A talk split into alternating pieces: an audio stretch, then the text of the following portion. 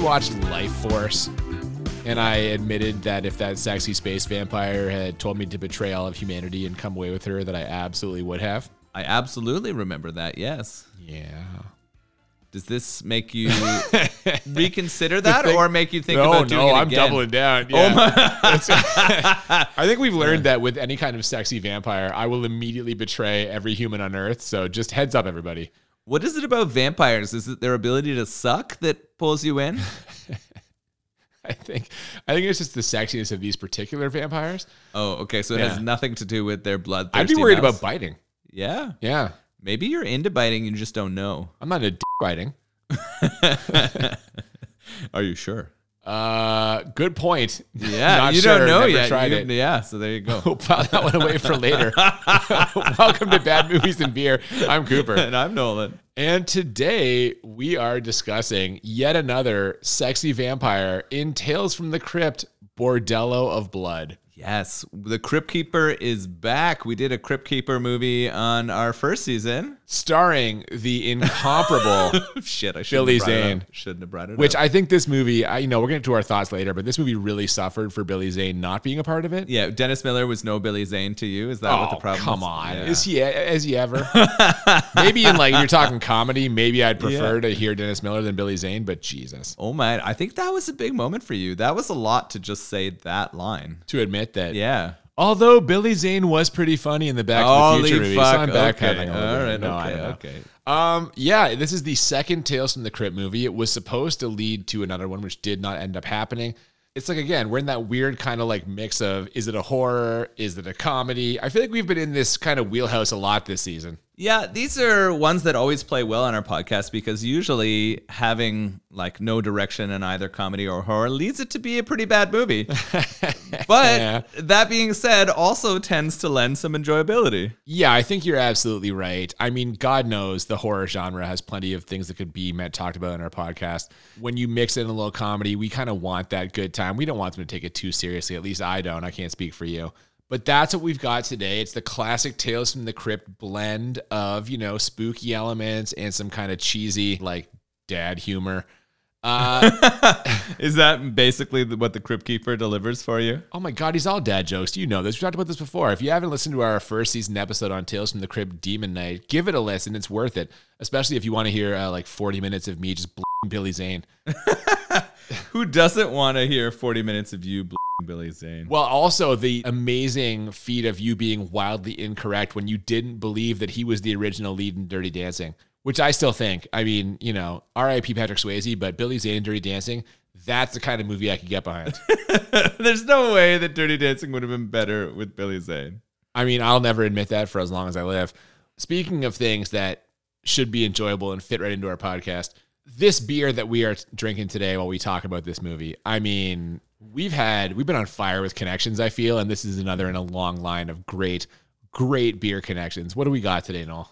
This one is again another slam dunk. There's been a lot of those this season. I don't know if we are getting better at finding beers that match, but this one's called Ales from the Crypt. So Oh, come on. yeah, you can't get much better. The picture on it is a version of the Crypt Keeper. What's the comic book? The classic comic book cover would always have the Tales from the Crypt kind of banner and then some little three little kind of bubbles featuring hints about the stories and what's inside. But yes, we've got a cartoon of the Crypt Keeper. And best of all for me, this beer is a fruited sour. Yeah. Oh my God. we got a I'm black excited. currant sour. Cooper's fully erect. Both from the beer and from the sexy Vampires, vampire. yeah. Yeah. So we're here. This is from Chronicle Brewing Company. They're out of Bowmanville, Ontario.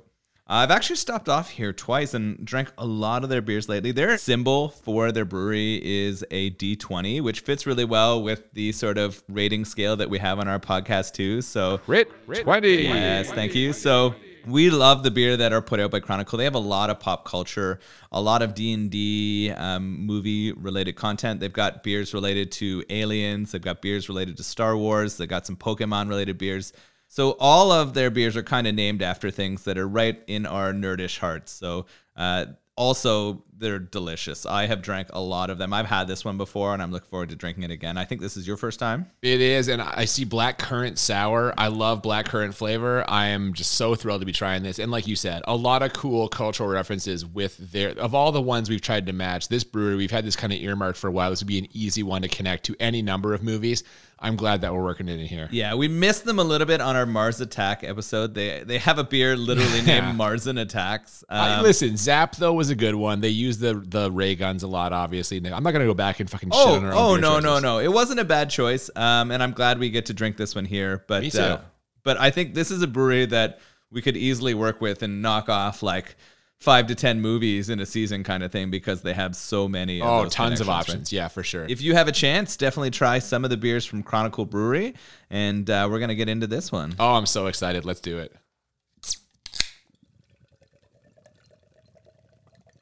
So we open with a flyover shot of Tierra del Fuego, which, if I'm not mistaken, translates to land of fire. Ooh, that sounds ominous.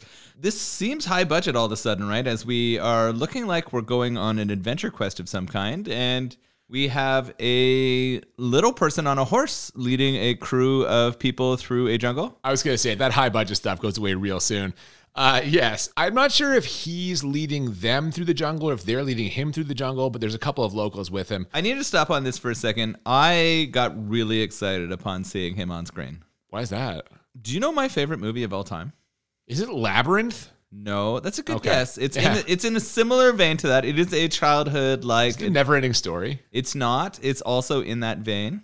Willow. Yes. You so I just love the adventure story of the small person overcoming all of this evil. There's swashbuckling. Val Kilmer makes an appearance. You know, you do love Val Kilmer. Yeah, that I came up do. in our Top Gun episode. yes. So it's Vancor. This is one of the main characters from Willow. I'll have to take your. I, if I saw Willow, it was a long, long Yeah, time ago. I don't remember. it Really well. excited. He's also a one of the main Ewoks in Star Wars. Oh, that's something. Okay. Not that you would know, but uh, he has full costume on, right? Oh, right. Yeah. Okay. Fair enough. not you. As like, person. is that wasn't an insult. Yeah. I'm not trying to go at you here. I'm just saying they're all costumes, so you would have no idea. Regardless of who's guiding who on this little expedition. Vancor.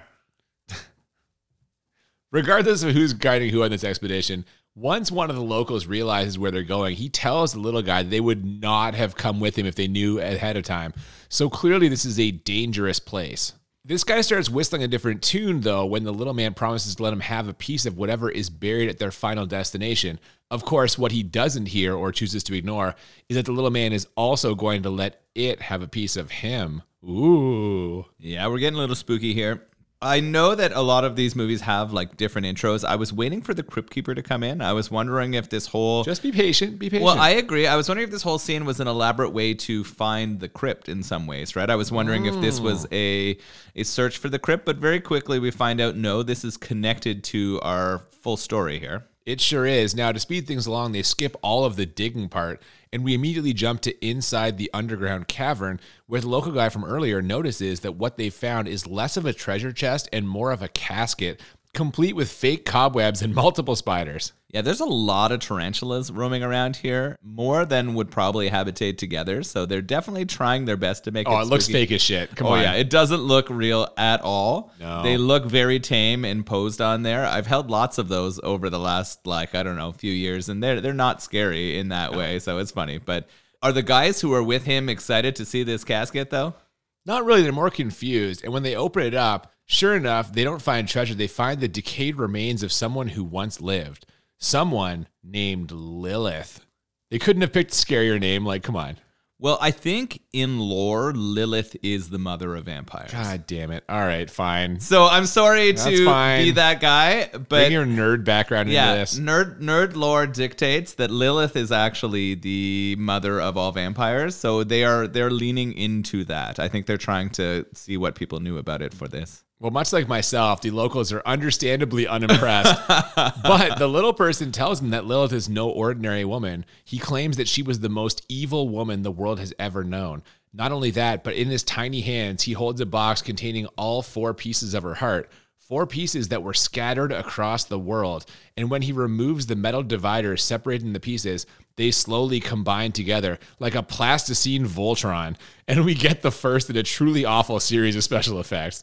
I actually kind of like the heart Oh my Yeah. God, stop. I it. mean, it didn't look real. It was a No. no, it didn't. But I like the idea of having to separate her heart to keep her dead, and I thought that the box that they created and the idea that they would flow together was kind of cool. You're right that the effects sucked. Like, of course they were terrible. They they take that heart that is now formed together, and what does he do with it? Well, our next round of shitty effects happens immediately after this as he places the heart in the chest cavity of Lilith's corpse and it like strings itself together. I think it was literal string before lighting up a couple of times like a goddamned ET and then powering down. Yeah, it's true. The the effect of it pulling itself together and then into her body was pretty rough, but the powering down was the confusing part here. It looks like the heart's working and she starts to bind together, but really nothing's happening here, right? It it just sort of she doesn't come alive and they're all kind of disappointed. oh my God, absolutely. The little guy, especially, is very upset. So he tells the locals to pack up the casket and they'll take it with them. But as soon as they close it, blood starts pouring out the bottom, which starts our third round of bad special effects as the casket gets reopened and we see Lilith's body start to reform. They do this with a bunch of dissolves from skeleton bones to slightly formed monster arms to somewhat fully formed monster arms. And I am not doing justice to how incredibly fake all of this looks. You get one of those moments where they used to like pour light out of the part of the body that seems to be transforming, and that's going to convince people that something special is happening. And we see that going on here. to me, when she rises from the casket, we get the kind of low budget creature effects you'd expect to see in 1986, not 1996. Come on, tell me I'm not. Tell, tell me I'm lying. The transition is pretty rough. I'm not sure how much budget they had on those special effects, but I wish it was a little bit more. I do love the line that uh, our character says as this happens, though. He drops a, I know how to turn a woman on. Oh, there you go. And I yeah. thought it was pretty good. dad joke. I'm saying. Yeah, I loved it as he he set that one up. That was right in my alley. And Lilith comes to life, and so do your pants. Not at this point. She's still all grody looking, but either way, she quickly slaughters two of the locals and is about to go for the little person, but he's got an ace up his sleeve. The Demon Knight flask thing with the sweet blood of Jesus from Tales from the Crypt Demon Knight. Yeah, Fellow connection here. that was a cool connection, and, and it's got the blood in it, and I guess that's what controls Lilith. So Well, they even throw a little wink into the audience here because the main local guy asks, What the hell is that? And the little person says, You don't get to the movies too often, do you? So it's definitely the same thing. Which, as I thought about it, though, I guess that means Jada Pinkett didn't manage to last very long after the last movie, right? Because she had it at the end, and I guess now she must be dead or something. Also, does that make this little guy the Demon Knight now? He's has, got the thing. It has to be. He is currently the Demon Knight. You're right. Uh, that's the only option, right? As it gets passed through. What we didn't get was a crossover, and maybe that's what number three was supposed to be, but never happened. That would have been cool. I'm sure they would have connected it somehow. Regardless, like any demon, Lilith can't touch the key, but unlike any demon, apparently whoever possesses the key has total control over her, which seems like an odd power to bestow on the demon knight, but again, whatever. He orders her to kill the main local guy, and she does by jamming her long, firm tongue up his ass. I actually wrote this down because it was memorable. Memorable uh, is one way to describe it, It was memorable for sure. So we've got her, mother of all vampires, tonguing asses to death. and then we get our transition to the Crypt Keeper. Yeah, we get an immediate cut to a mummy describing her ripping the guy's face off. He's having lunch with the crypt keeper, and it turns out it's a business lunch. I guess the mummy is or was a film director. And what with the crypt keeper being in the movie business too, he doesn't think this tomb is big enough for the both of them. Now, I have to ask did you notice who the mummy was? I did not. It's the same actor who played the main character in Demon Knight. It's Frank Brayker. Oh, that's Yeah. cool. I didn't know that. That's a neat nod. For sure. Now, of course, this whole scene is the way for them to work in some Crypt Keeper jokes and introduce the movie, which he does. And we see some words I've never seen in a movie before or since. Starring Dennis Miller. Is this his only starring role, you think? Uh, Oh, I'd have to assume so. I don't know anything else he's been in, man. But yeah, that, that movie career, a little short lived. I thought it was pretty funny. I like that it was him in here, and we'll get to talk about it more. But his role, he kind of fits the part. Oh, I agree. Now, we do not start with him. We start with a hot lady riding a stationary bike. It's Baywatch alumni Erica Eleniak playing the role of Catherine. And to show us that she's a pure woman of strong moral virtue, they've got her working out to church sermons on tape. I'll get the heart rate going. Yeah, this is weird. We get a very quick like salvation God message versus a trip to her brother's room who is listening to like death metal rock. Yeah, and she hops off the bike to go confront her brother. We can tell that based on what you described the death metal in his leather jacket and piercings, maybe the religion thing doesn't really run in the family here. He's played by Corey Feldman, who's coming in real hot. That dude is just chewing up the scenery here. Yeah, um, it took me a minute to place him. I quickly searched it up and I was like, oh, it's Corey Feldman. He was laying into his character hard. Like, if there is an overacting performance in this, that award goes to Corey Feldman, which is saying a lot compared to some of the performances that it are saying here. a lot. Yeah, definitely. He decides to leave the house against his sister's wishes to go to a bar with some friends. And if you had to guess the average IQ of this crew, where would you put it? Oh goodness me. Um, I think it's sub eighty for sure, which is not saying a whole lot. No, their idea of a good time is to throw darts at each other's balls. So suffice it to say, I don't think these guys met in med school. You know what I'm saying? No, these are the type of crew who are looking for a way to fit in because all of the other traditional ways to fit in weren't working. They've done this, I think, by getting weird earrings and they meeting got some together. danglies going. Yeah, and then meeting together at a shitty local bar. And it is that after the waitress sasses them about how they should be trying to get laid instead of crushing beers and slapping each other, an even worse actor than them shows up to tell them about a place he knows where they can get the best piece of ass in the world, a place where the girls do stuff there aren't even names for. And despite the fact that this guy seems totally deranged and he gave them the address of a funeral home, Corey Feldman and one of his boys decides to go check it out. Yeah, this is, I mean, It was the world before the internet. What are you going to do? Yeah, this guy at the bar who's giving them this info is completely unbelievable. He's just sort of fucked out of his mind, or he seems that way. And yet they decide, hey, we got nothing else on. Let's go for it. That it. was the way it was in the 90s. When they get to the funeral home, they aren't sure about this, especially after the creepy old perv who answers the door tells them to climb into a coffin. But after he pulls a gun on them, they're slightly more receptive to getting in there. I mean, would you rather get murdered and fall into that coffin or ride that coffin to your eventual death or depending on the bordello Come that to you're in. Jesus Yeah, moment? Yeah, Yeah. maybe. Uh, no, for sure. You got to get in the coffin. That's the move. The coffin rolls down a track through some flames before coming to a sudden stop. They scream as the lid is lifted up to reveal a giant pair of titties. I was gonna say Seriously. boobs, Yeah, that's all. That's all Yeah. that's in the shot. Best scene in the movie, you said. This is the time where I immediately realized I hadn't seen this because those were new boobs for me. Uh, I don't know what to say about that. sure, sure enough, they're in a room full of presumably hookers, and we quickly see that they both have zero game. Feldman's trying to play it cool, but the way they're talking to these women is like they've never seen a boob before. Yeah, I mean, based on their appearance and the way they were acting in that bar, I can imagine that they haven't. As you said, this is pre-internet, so if they needed to see a real life flesh and blood boob, it's unlikely that they had. Yeah, a bit of a dry spell for these guys, perhaps. this, is, uh, Sahara Desert territory, you mean? this is where we get to see Lilith in her fully restored glory. It's Angie Everhart, who, if this wasn't her absolute peak, it's got to be close. Oh, I didn't even know who it was. That name is very familiar, but um, She was dating Joe Pesci for a long time. what? Hey man, when you're famous, I don't know, Yeah. you can just do whatever. That's interesting. Yeah. yeah. She's running the show here, and after one of her girls warms up Corey Feldman's friend, she uses her horse tongue to reach down his throat and push his heart out of his chest. And in classic Tales from the Crypt fashion, she delivers a super cringy line.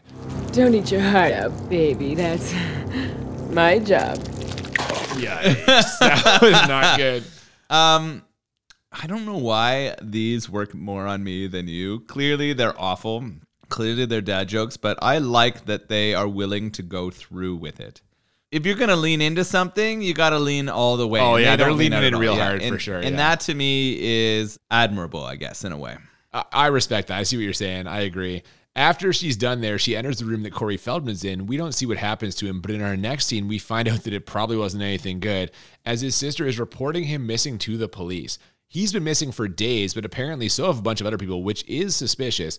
So basically, she'll have to get in line, which doesn't sit well with her or with the private investigator who just happens to be sitting in that same police station.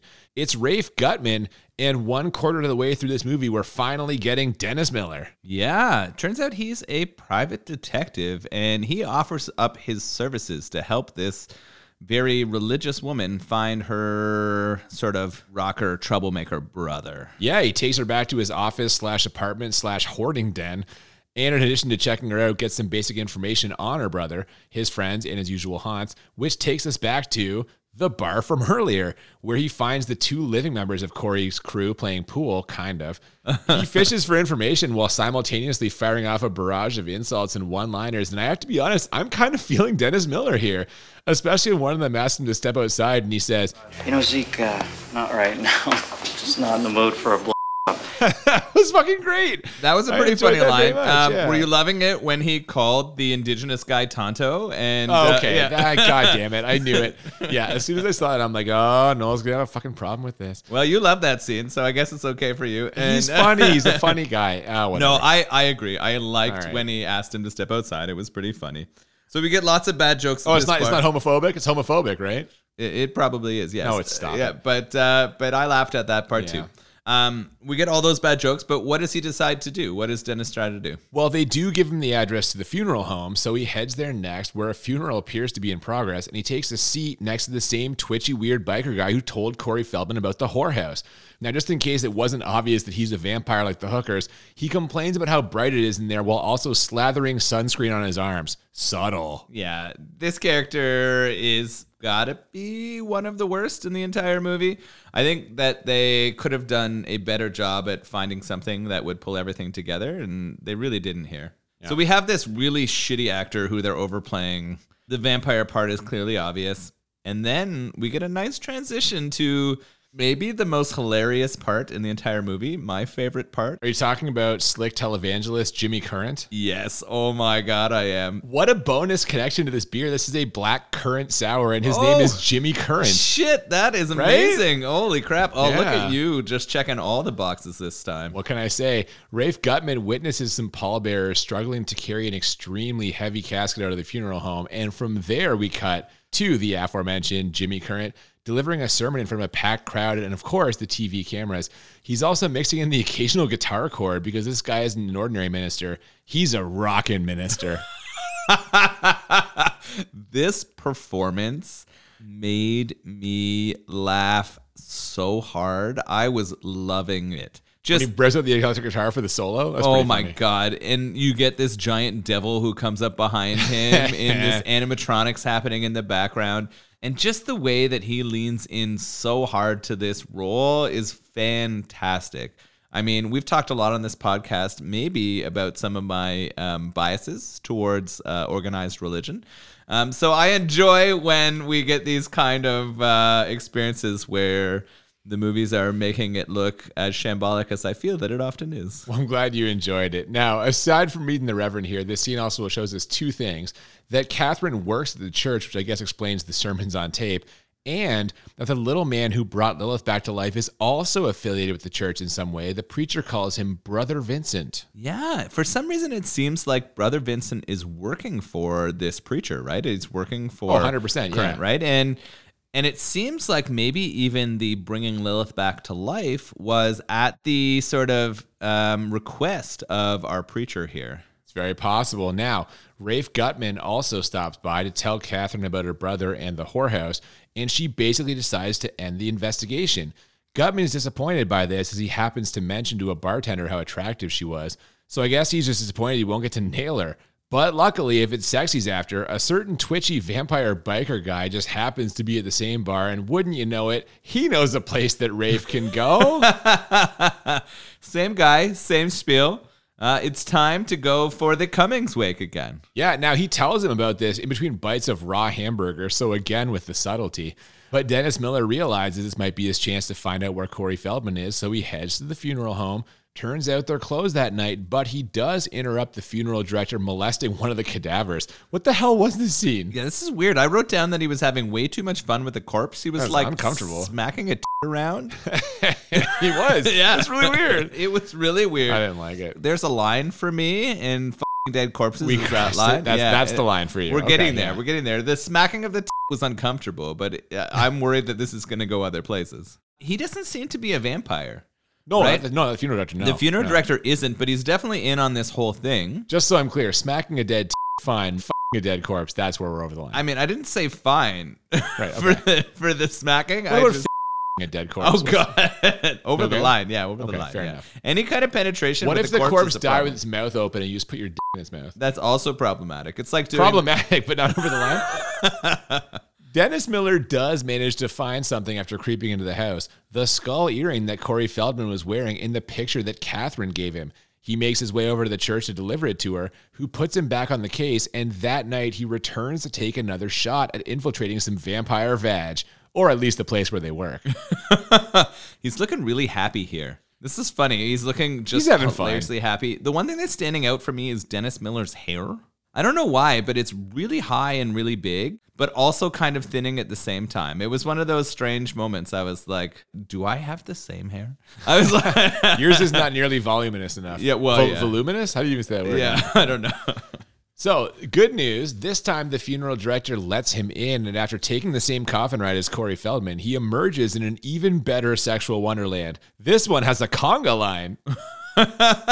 They're doing a conga line. Yeah, this is interesting, right? This is such a I- interesting mess down here. He gets into some interesting conversations, and I don't, I don't know how much you want to share about what happens down here, but he has a pretty fantastic line, or there's a pretty fantastic line down here. Yeah, after catching the eye of the lovely Lilith, who quickly jumps upstairs to murder the twitchy biker, Yeah.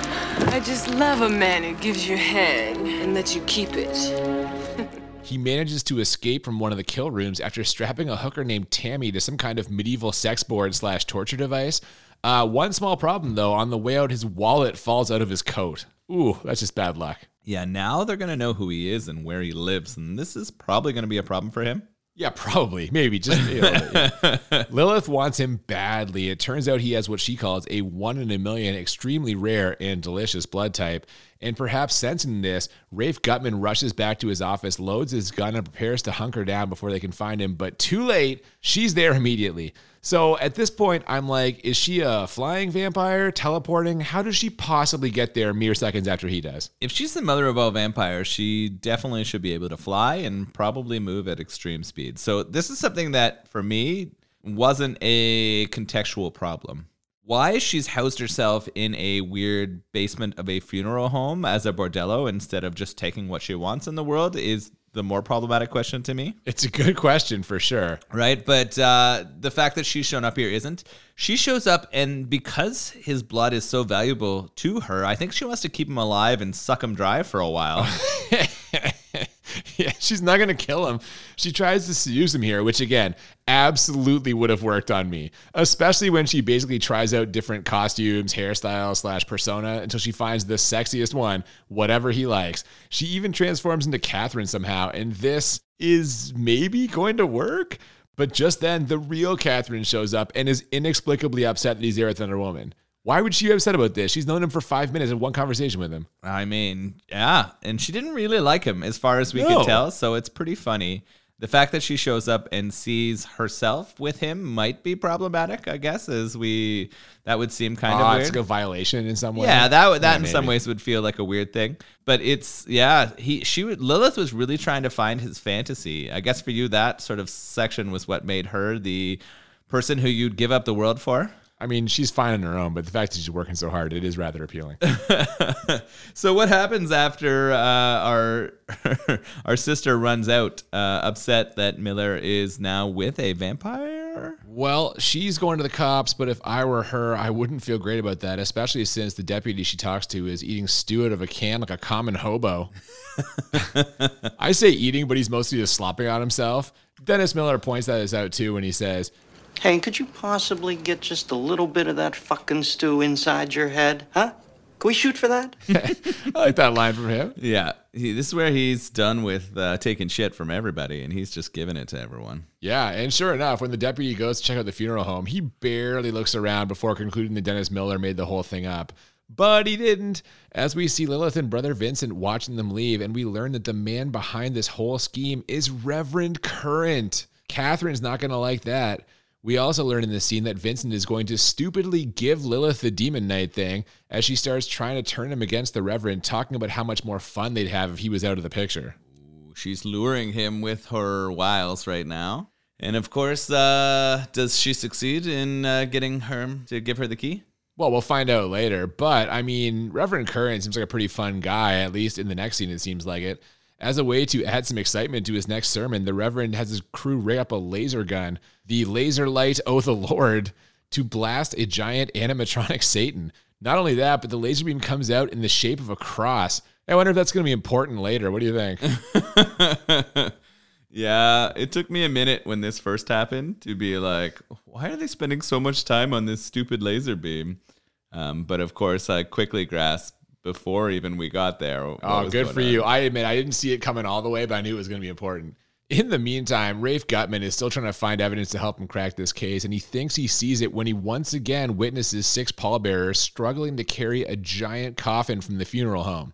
The only problem is the person whose coffin it allegedly is weighed 114 pounds when he died. So this does not track at all.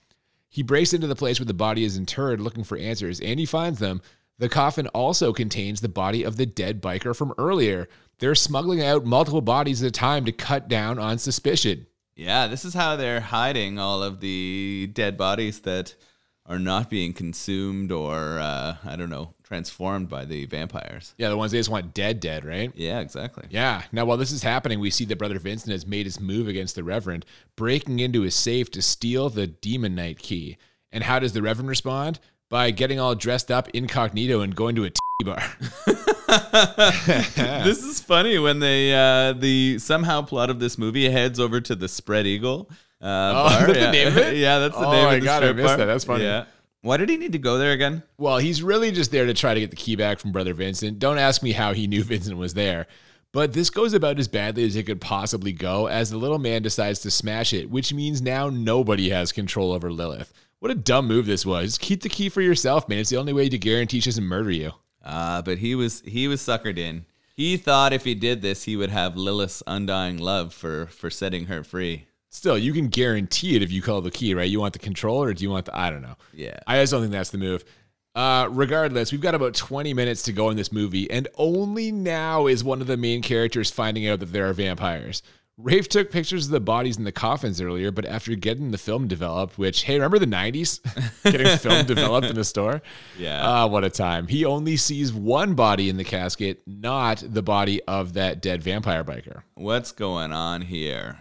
There is more up. I thought it was funny here that they were just figuring out that it's vampires at this point too. It's very late in the game, right? Yeah. Yeah. yeah. Um, it's also funny that this is a movie where we have to think about developing film because yeah, I'm saying, man, 90s, oh 90s magic right there. Yeah. He goes to Catherine with this. She, of course, doesn't believe him. But after seeing that Angie Everhart is similarly invisible in the strip club video she shot earlier, she starts to think it might not be so crazy.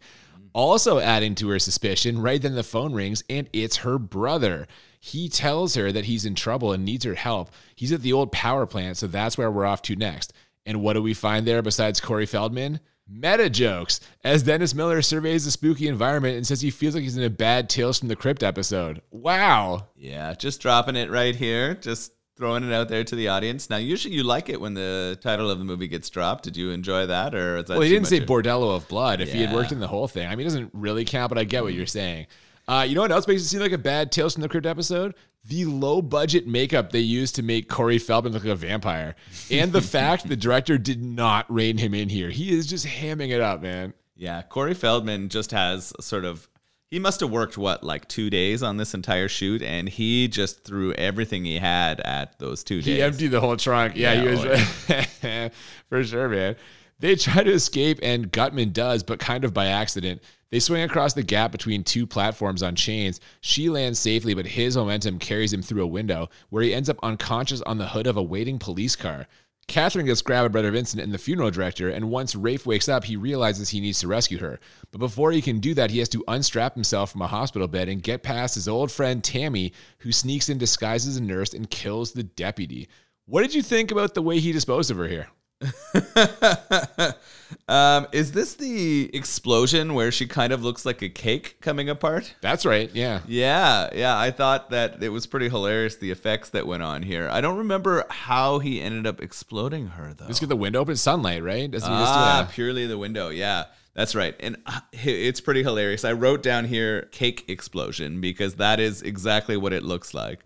Definitely the budget here, not really uh, where it should be. Hope on. Well, sort a- except, uh, how about the random Whoopi Goldberg cameo? How much the budget did they shoot on that? yeah, that's where it all goes. What? Why is Whoopi here? What the fuck? I don't know. This came out of nowhere. is she the person in the bed next to him? In yeah, she like the- basically yeah. tells him to shut the fuck up because you make too much noise. trying to relax in the hospital. You want to try to keep it down here, please? I'm trying to rest. I knew I should have taken that private room. I don't know, man. It was weird. That's a strange, like out of nowhere. Yeah, was Whoopi really big at this time? Like they were just like, oh, this Pretty is big. Mid late '90s, she would have already done Ghost. I think she fucking was an Oscar winner at this point. So I don't know. That was uh, Why? Why did they sneak her in here? I have no idea. I don't know. Yeah, this was a random cameo. Like she had strange. to just be on set that day or something, and just thought that this was funny. I'm not sure, but Maybe. uh, but yeah, the random Whoopi uh, and weird vampire cake explosion for sure. Yeah. Now, much like Rafe Guttman, Catherine wakes up strapped to something, but in her case, it's the medieval sex board slash torture device in the whorehouse. Her brother is there acting creepy as hell, especially when Lilith decides to start groping her. He's kind of into this, right? Oh, he's definitely into it. He Yeah. likes it when Lilith is starting to get. Uh, I think they said religious with his sister. Something like that. Now, sadly, before this can go the way I want it to, the Reverend and Rafe show up, each armed with different weapons to take out the vampires. Uh, by weapons, you mean super soakers? That's right. There's super soakers filled with holy water. Uh, and they mow through the harem, blowing up topless hookers left and right to the sweet sounds of ballroom blitz. There's actually some decent effects here some melting flash, gory explosions, some decent green screen of the lower half of a hooker staggering around, spurting blood. This is a fun scene, man. Yeah, this one is kind of fun. I love Ballroom Blitz as a song, so for them to come in and clear house using that, it was obviously like kind of a poke and fun that they used Super Soakers to clear them all out, right? Like Yeah. they weren't taking themselves seriously here.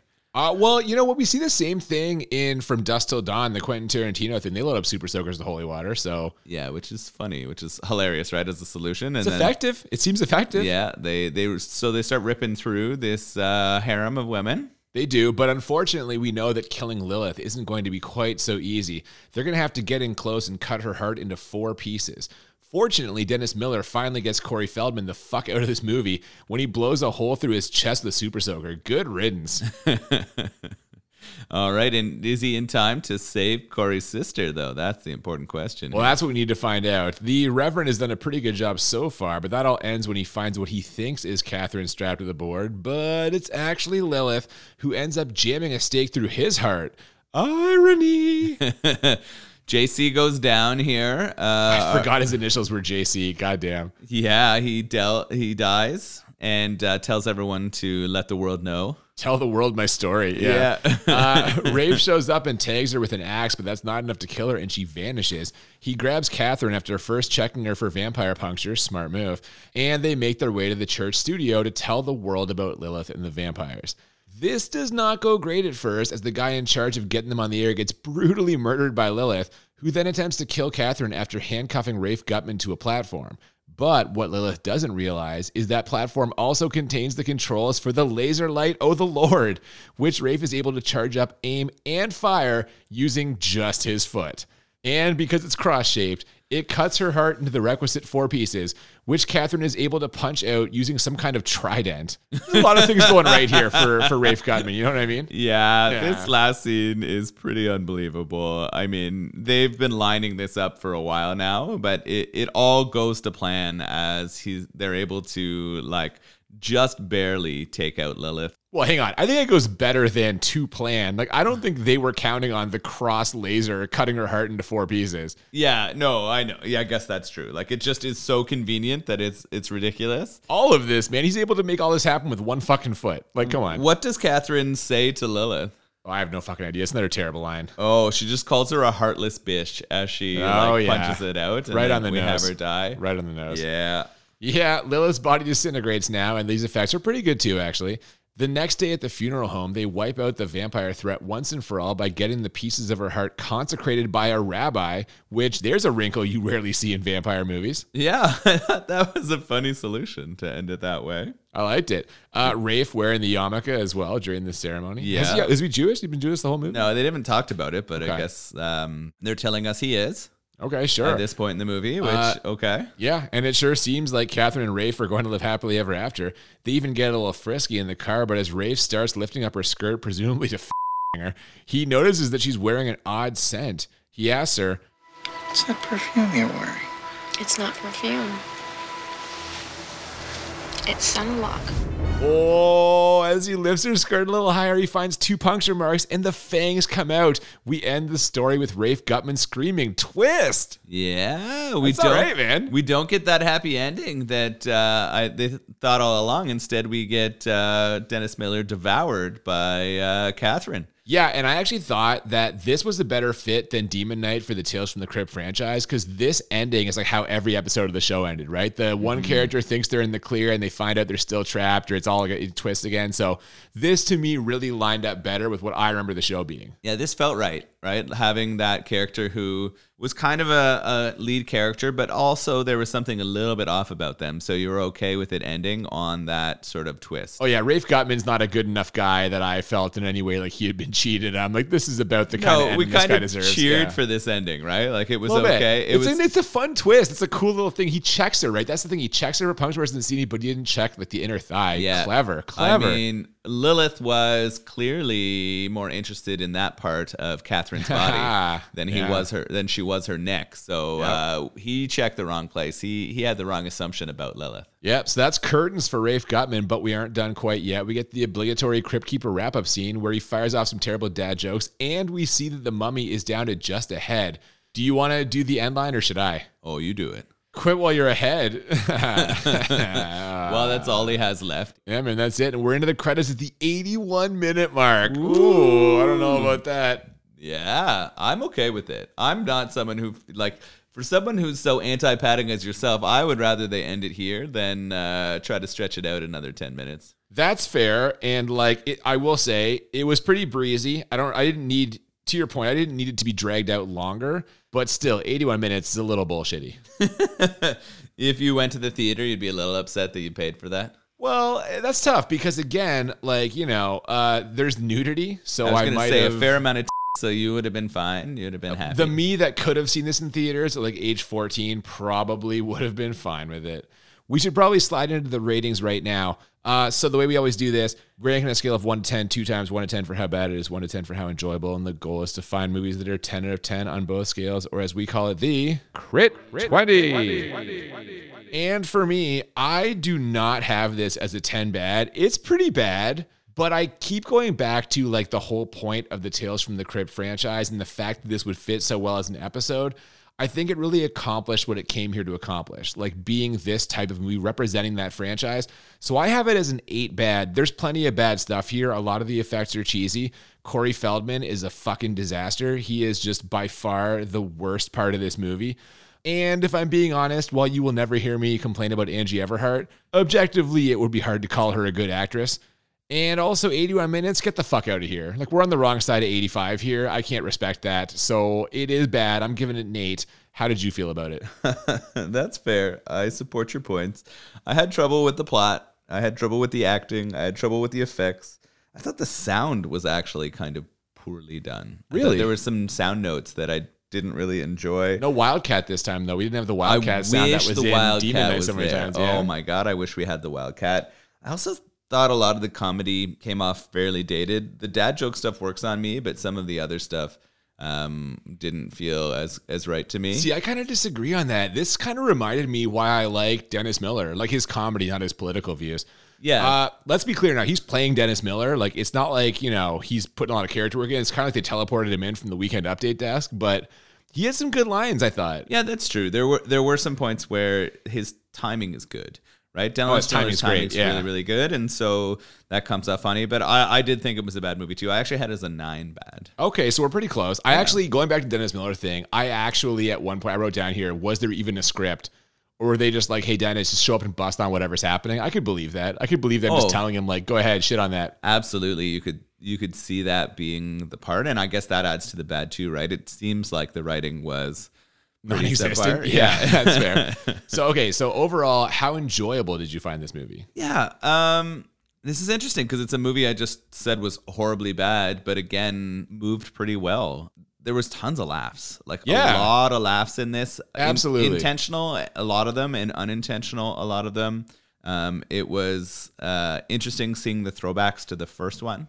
Right, I like those little connections Oh, yeah, that they built in. I like the Crypt Keeper start and end. I mean, again, if you're a fan of the series, you got to yeah, have him in and there. I and I used to be a fan of the series. Um, I'm actually kind of surprised that after these two that we've talked about, that they didn't make a third. Like I feel like it could have made money. Not that it they were didn't. good It movies, did not. but no, no, bombed. Totally Really? bombed. Yep. And I wonder why it was such a bomb because it didn't seem like they spent a ton of money making it. But maybe I'm wrong on that. But I think that might play into it. Also, like again, I made the joke earlier, but like Dennis Miller, the movie star, not really a thing. He's Yeah. fine this, but again, he's just playing Dennis Miller, right? And it's like you know, But this movie was enjoyable enough that I felt like enough people would see it and be like, okay.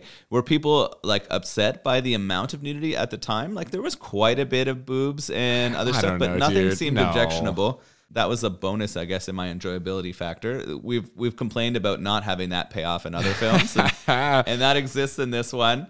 So I I had it as a um, seven enjoyable. oh, I would have guessed higher based on you seem Yeah, pretty I, I was on the praise. fence for Yeah. seven and eight. I was Okay. like right there between. I think it could go either way for me. Um, eight would have been fine too. Okay, that's fair. Uh, I actually have it as a nine. Oh wow! I just honestly, dude, I thought it was a solid mix of humor, nudity, and gore. I enjoyed it as a teenager, and I enjoyed it again today. Like I, you know, that's where I'm at with this. Um, my biggest problems with it, besides just the complete ridiculousness of the whole laser light deal, there were a lot of what seemed like limited actors in this in terms of experience and or talent. This probably won't come as a surprise to you, but I feel like they really could have used a pro like Billy Zane to carry some of the weight. would have really would have really helped with that. Um, Oh my god! If Billy was in this, this would have been a ten out of ten, no problem. This would have been a crit twenty movie for you. No, that's probably not true. Uh, it- but again, it had a good mix of a lot of the elements that we were kind of talking about back when we watched Chopper Chicks and Zombie Town. Like it's got the kind of humor, it's got the kind of like a little bit of gore, the exploitative stuff without being like pure exploitation. But this one had the nudity that that movie didn't have. And, uh, you know, it's by no means perfect. It almost feels like it would have been better as like a Tales from the Crypt, like made for TV, like a television special. Make it an hour. I mean, it basically was. Again, 81 minutes, like that's an hour 20. That'd be 90 minutes of tel well, maybe a little more than 90 minutes of like TV time, but I don't know. As if as a as a theatrical release, I can understand why this bombed, but I still had a good time watching it. I'll probably watch it again. I've watched it a few times in my life. I can see myself 10 years from now being like, you know what? Let's take another look and probably enjoying it. How's Angie Everhart today? I still would. So you go back to the well with uh, this movie and or Angie, but uh, how about this beer? I would go back to the well with this beer. I enjoyed this, man. The ales from the crypt, black currant sour. You know me, I'm a fruited sour man. So right away I was excited. And I like that black currant flavor, man. This was real good. Yeah, black currant definitely takes the front seat in this one. Very tart, very currant forward. Delicious though. Kind of looks like blood, which works well in the movie we got there. It was pretty red, yeah. Yeah, they got a really good color on it. Um, I have drank a whole lot of the Chronicle Brewery stuff. Yeah, you mentioned and, at the beginning, yeah. And I have really enjoyed it. It tends to be a little bit on the strong side in terms of alcohol and flavor, but uh, I'm not opposed to that. This was what was this? This was not anything. uh, no, this was just. Uh, I think this was only five-ish? five and a half Yeah. or something. Their IPAs tend to be six to seven percent, and those are always delicious. But I find those beers can sneak up on you. Those are the ones that you like have four or five, and then you're like, oh shit, what It's have I creeping up on a double IPA if it's seven percent, no? yeah, Yeah. Um, they're not doubles, but they're just. I think a, a lot of though. IPAs are Yeah. getting close to that in Okay. their original. Um, like some of my favorite beers are like six and a half percent, and then. Right. When you have that IPA, it catches up rather than a five percent beer, right? You you sort of catch yourself off guard when you're hammered at some point in the evening and you didn't expect to get there. Yeah, either way, I would check out Chronicle again for sure. Really enjoyed this one. Ales from the Crypt, Black Currant Sour. If you get a chance, check out Chronicle. Where are they again? Bowmanville, Ontario, so uh, just on the other side of Toronto from us. So Like Whitby. Oshawa area? Yes, yeah, yeah, all the out that way. They're they're easy access from the highway if you're ever driving past that area, heading out. Um, I guess, to Eastern Ontario, then uh, definitely worth stopping by. Really cool can art too. We already mentioned it for this one, but some of the other cans I've seen as well. The art is like really interesting. Yeah, yeah, they really nail the kind of themes that they go with, um, and they they do a good job with their art for sure. Speaking of people doing a good job with their art, next week we're gonna spend a little more time with our good friend Rudy Ray Moore. Yeah, yes. we're going back for a little more R.R. Moore. Is it Disco Godfather? It is Disco Yeah! Godfather. Yeah. Oh, we've been talking about this one for quite a while. We've been Yeah. kind of limited on beer selection, but I know we got one lined up and ready to go. We were actually supposed to watch this last season in season one with a beer from uh, Montreal, a brewery that you love. Yeah. Uh, producer John, who lives in Montreal, acquired this beer for us, but then all the COVID stuff happened. We couldn't get to it or him. The beer went bad. So we had to push it. But we've finally been able to reacquire this. And so next week, it's going to be Rudy Ray Moore, the disco godfather. I mean, the title alone, if you've never seen it before, it had me excited before the first time I saw it. I'm assuming you're excited right now. Yeah, I have no idea what this is about, but I'm imagining like the glory that is Rudy Ray Moore just tearing it up on the disco dance floors and Yeah. stomping some kind of evil or crime Rat soup organization. eating motherfuckers. yeah. yeah. This is not an official Dolomite movie, but most people regard it as basically just like Dolomite 3. Okay. So it's going to, I think it will be just fine. That is going to be next week. Before then, if you have not already, please follow us on social media at the BMB podcast on Twitter and Instagram. Yeah, feel free to send any suggestions for beer and or movies into the DMs of our social media or an email at the BMB podcast at gmail.com. Absolutely. We always love to hear from you. Thank you so much for listening. I'm Cooper, And I'm Nolan. and we'll see you next time on Bad Movies and Beer. Keep it bloody. Didn't you already use that for Theater of Blood? Keep it Miller time. Evil bites.